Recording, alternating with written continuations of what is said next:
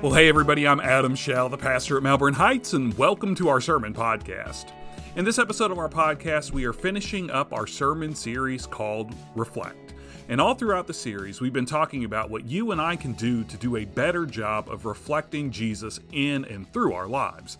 So, over the last couple of episodes, we've talked about the fact that we can't reflect Jesus in our lives when we're arguing or fighting with each other. And we can't reflect Jesus in our lives when we're using hurtful or harmful words. And we can't reflect Jesus in our lives when we play favorites. But in today's episode, we're going to start talking about what we can do to accurately reflect Jesus in our lives. So let's get right into this episode sermon. On July 30th, 1946, an astrophysicist Lyman Spitzer Jr.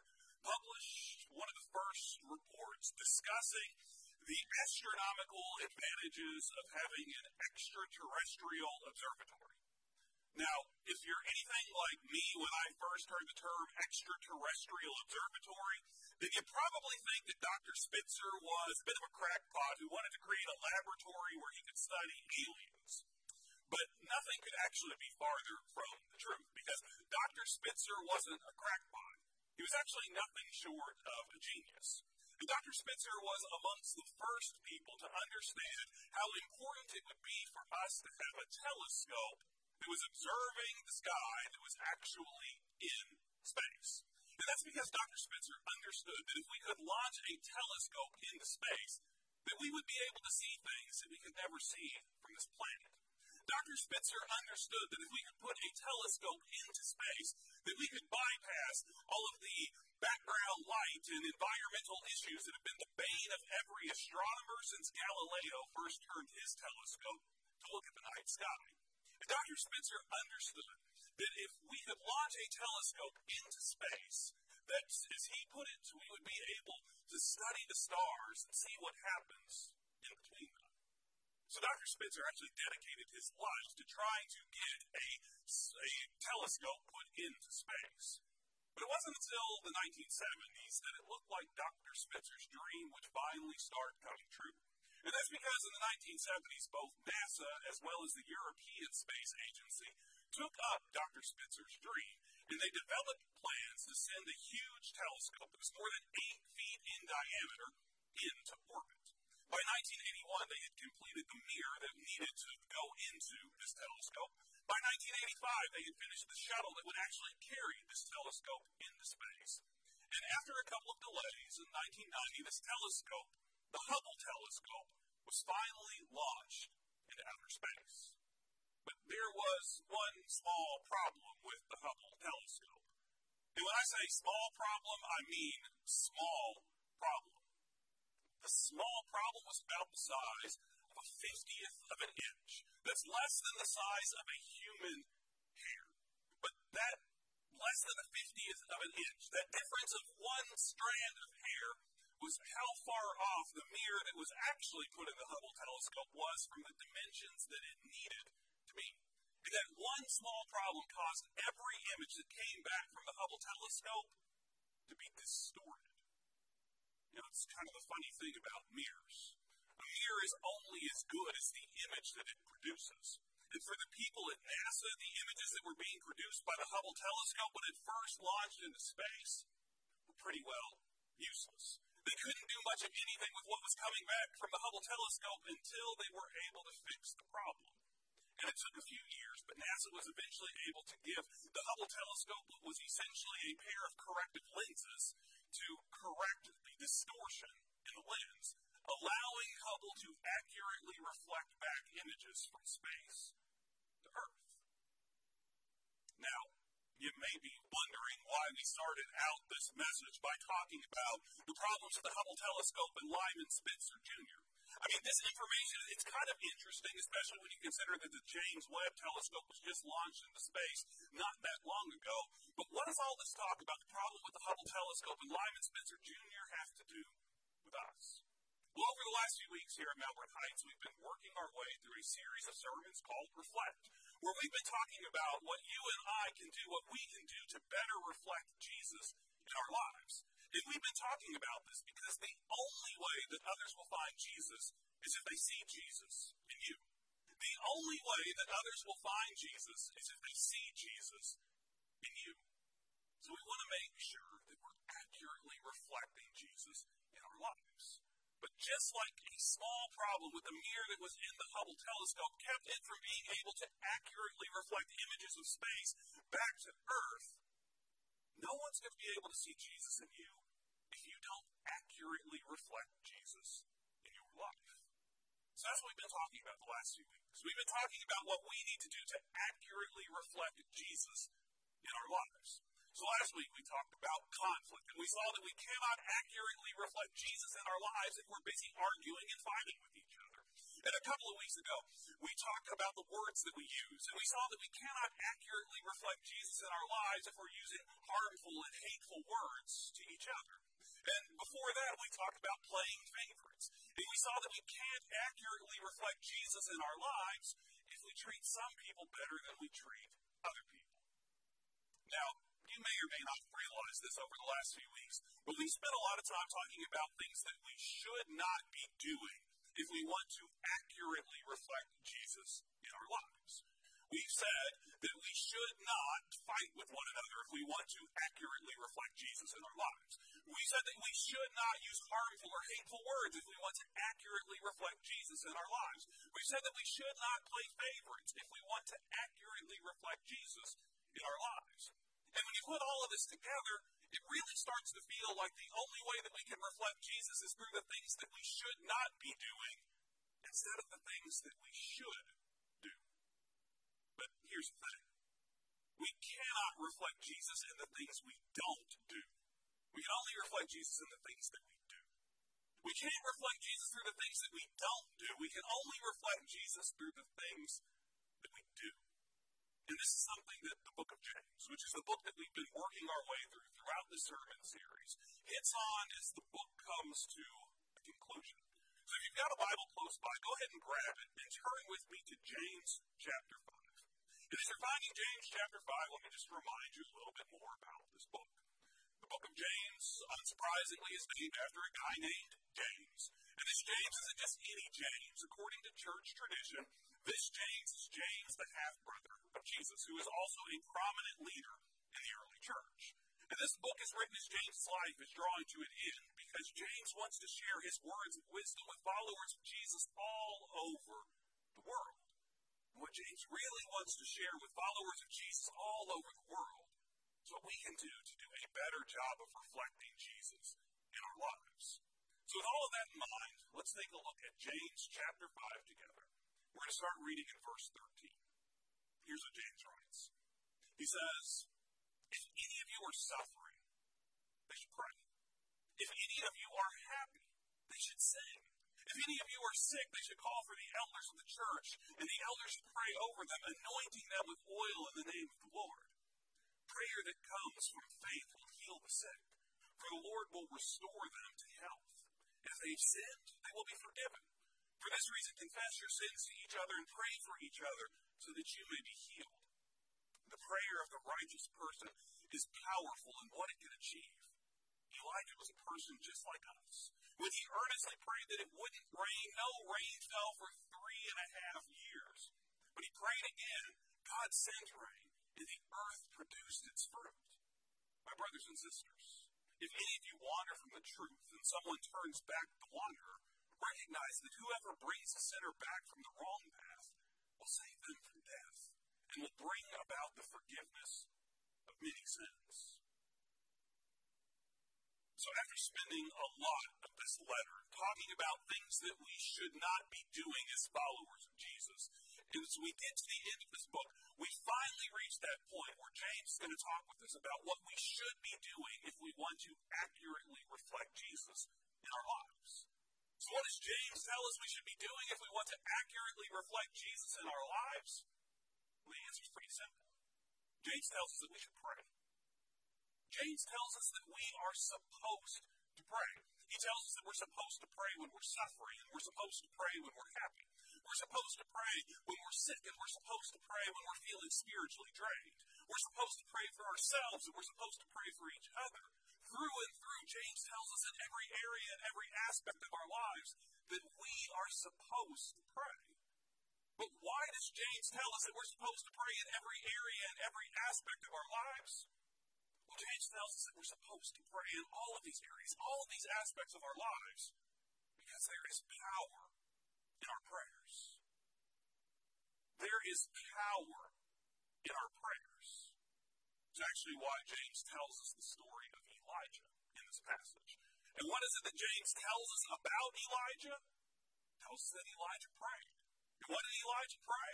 Well, James tells us that he prayed that God would not allow any rain to fall on Israel. And that prayer was answered. And God did not allow rain to fall on Israel for three and a half years.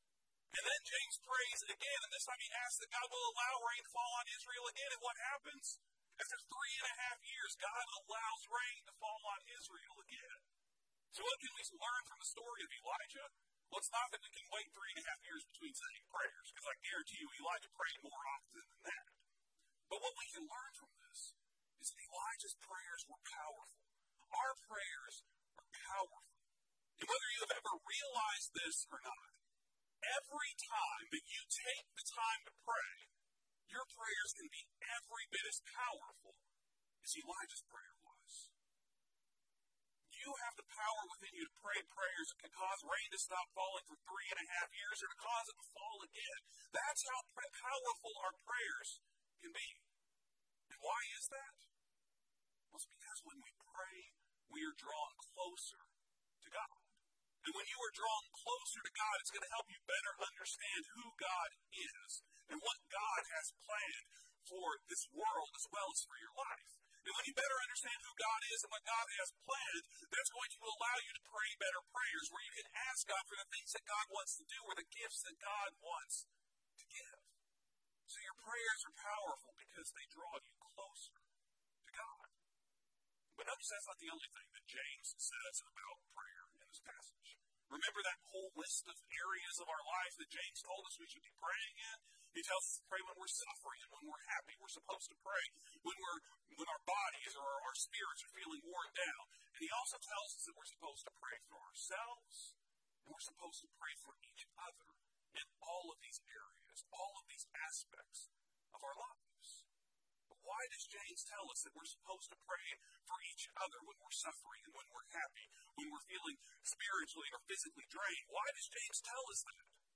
Well, again, when we pray for each other when we're hurting, we are sharing our lives together. We're being drawn closer together. I mean, there is something that is just intimate about praying for somebody when they're hurting, being invited into their life in their deepest pains. And the truth is that we in the church, we've actually done a pretty good job over the years of praying for people in their suffering. We've done a good job. We've put together prayer lists or text message chains or whatever it is to share information about folks inside of our congregation that are going through a difficult time. And we pray on their behalf. But we don't just stop with praying on their behalf. We also try to walk beside them however it is that they're hurting, even when we can't understand exactly what it is that they're going through. We want to be with them. We want to share life with them. We want to share this journey of faith together. But James doesn't tell us to just pray for each other when we're hurting or when we're suffering. James also tells us that we're supposed to pray for one another out of our happiness. We're supposed to praise God on behalf of other people. And you know what? We in the church don't do a great job of that. I mean, yeah, we might celebrate inside of the church when a couple gets married, or we might celebrate when a family welcomes a new child into this world, or we might applaud when somebody comes forward and they make a decision to follow Jesus. But that's about it. I mean, just stop and think about the last time that the church really shared in other people's happiness. When was the last time that you were a part of a church that celebrated when a 16 year old in your congregation got their driver's license? I've heard plenty of churches crack lots of jokes about wanting to be the out of the parking lot before the new driver gets on the road, but I've never seen a church that truly celebrates that milestone moment for an individual. Or when was the last time that your church threw an honest to goodness party for someone when they were baptized? I mean, being baptized is one of the biggest things that can happen in our lives. We're officially starting our journey in our relationship with God, so it should be celebrated. But it doesn't usually. Or when was the last time that your church applauded when somebody in your congregation paid off their mortgage? Those things hang around for 30 years for most of us. That deserves to be celebrated. All of these things are things that make us happy. And James tells us that we're supposed to be praising God and celebrating those things that make other people happy. But when it comes to sharing our happiness together, we in the church have missed the mark far too often. And what that tells us? That tells us that we are not being the church that God has called us to be. We are not being the church that James knows that we can be. And it also means that we're not accurately reflecting Jesus through our lives. So instead of accurately reflecting Jesus in our lives, what we're really doing is we're just kind of dipping our toes into the water of faith. We're just kind of trying it out. And we're not diving in to share life together. But what if we did? How different would the church look if we really shared life together? how different would your life look if you really shared your life with other people? How different would our world look if we shared life with each other? Instead of just having those conversations when we bump into somebody and tell them we're doing fine. And you know those conversations. We have all had those conversations. Those of you here in person probably had those conversations at some point this morning You talk to somebody, and what do they ask you? They say, How are you doing? And what do you say? More often than not, fine. And then you turn around and you ask them, Well, how are you doing? And what do they say? Fine. So I'm fine, you're fine, we're all fine, we're together on this fine, rainy day, and we're in a fine church, and we're going to have a fine worship service together. So everything in life becomes fine, fine, fine, fine, fine, fine, fine. What if we stopped? What if instead of just saying we're fine, or what if instead of just talking about the highlights or lowlights from the game that we watched yesterday, what if we shared life together? What if we talked about the highlights and the lowlights from our week when we were talking with each other? I mean, that's something that I have tried to teach my daughter since she was really little. Hannah's 10 at this point, but since she was in preschool, every day when I've picked her up after school has come to an end, I try to talk with her about her day. But instead of asking her, How was your day? because I know she's going to say, Fine, I try to ask her different questions instead. So I'll ask her, What was the best part of your day? Or what was the worst thing that happened to you today? Or I'll ask her if she learned anything new in school. Or I'll ask her, at the very least, what special area she had. I'll be completely honest, these conversations aren't easy. A lot of times it feels like pulling teeth because the reality is she just finished a long, hard day at school, and the last thing she wants to do is talk with me. When she gets in the car, she wants to sit back, relax, read a book, and unwind a little bit. We can all relate to that.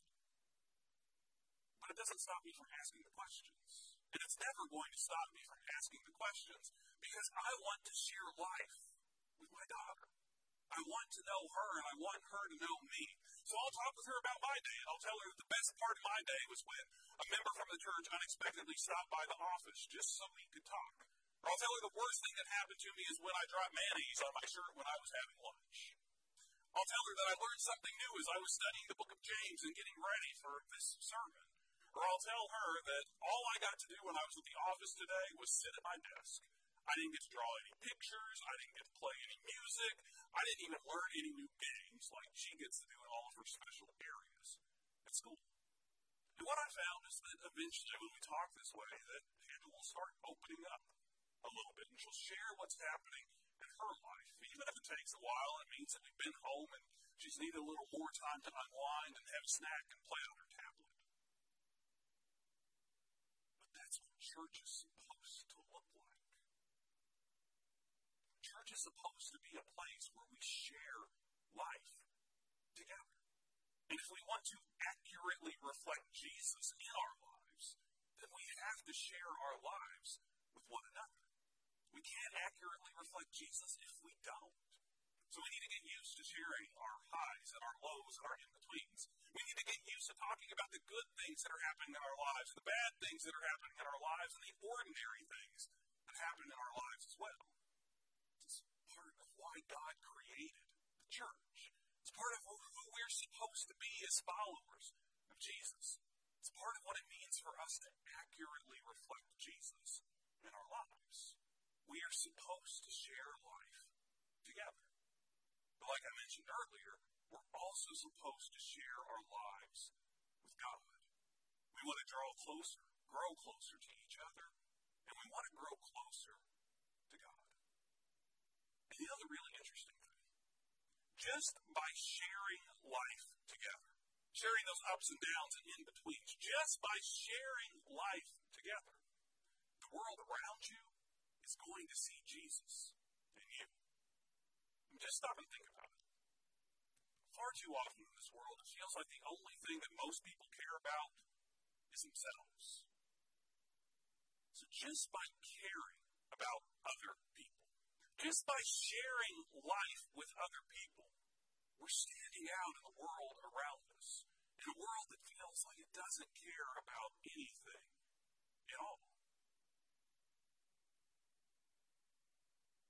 The world needs people who love each other. The world needs people who care for each other. The world needs people who share life together. And when we really care for each other, when we really share our lives undoubtedly be showing this world who Jesus is. And others will see Jesus in us. Let's pray together. God, as we come to you in this time of prayer, we know that sometimes we do a good job of sharing our lives with each other, and sometimes we don't, God. But you have called us to always do a good job of sharing. We're supposed to be able to talk with each other, pray for each other when we're suffering and when we're happy, when we're feeling sick or spiritually run down. We're supposed to be there for one another. So, God, help all of us who are your followers to do a better job of sharing life together. And help this church do a better job of it too, God. Help us all to be a reflection of who Jesus is in this world. Because no one else is going to find Jesus if they don't see Jesus through us. So let us be the people that you called us and created us to be. Let us be people who care deeply for each other. Let us be people who really love one another. Let us be people who are willing and unafraid to share life together. We pray it all in Jesus' name.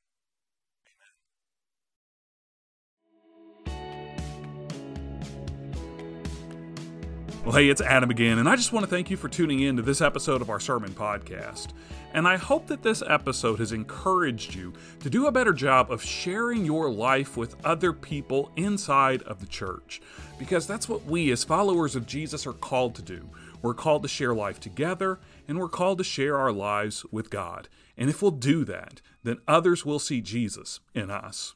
Well, in our next episode, we're going to be starting into a brand new sermon series that we're calling Overwhelmed. And let's just be honest, there is a lot that's happening in our world right now that can leave us all feeling stressed out and overwhelmed. From the increase in cases of COVID 19 that we're seeing right recently to uh, the record levels of inflation that are going on, and so many other things. So, for the next few episodes of our podcast, we're going to be talking about how we can deal with these areas of stress. We're going to find some practical ways that we can overcome being overwhelmed. So, hope that you'll join us when our next episode drops. As always, if you subscribe to our podcast, that episode will be sent straight to your favorite podcasting app. And don't forget, you don't have to wait till next Tuesday morning for an episode to drop. You can come and worship with us live every Sunday morning at 10:30 a.m. Eastern Time on our church website at mhbclouisville.com/live. We would love to have you come and join us. Well, until next time, I hope that you have a great week. I will be praying for you, and we'll see you back here soon for another sermon podcast.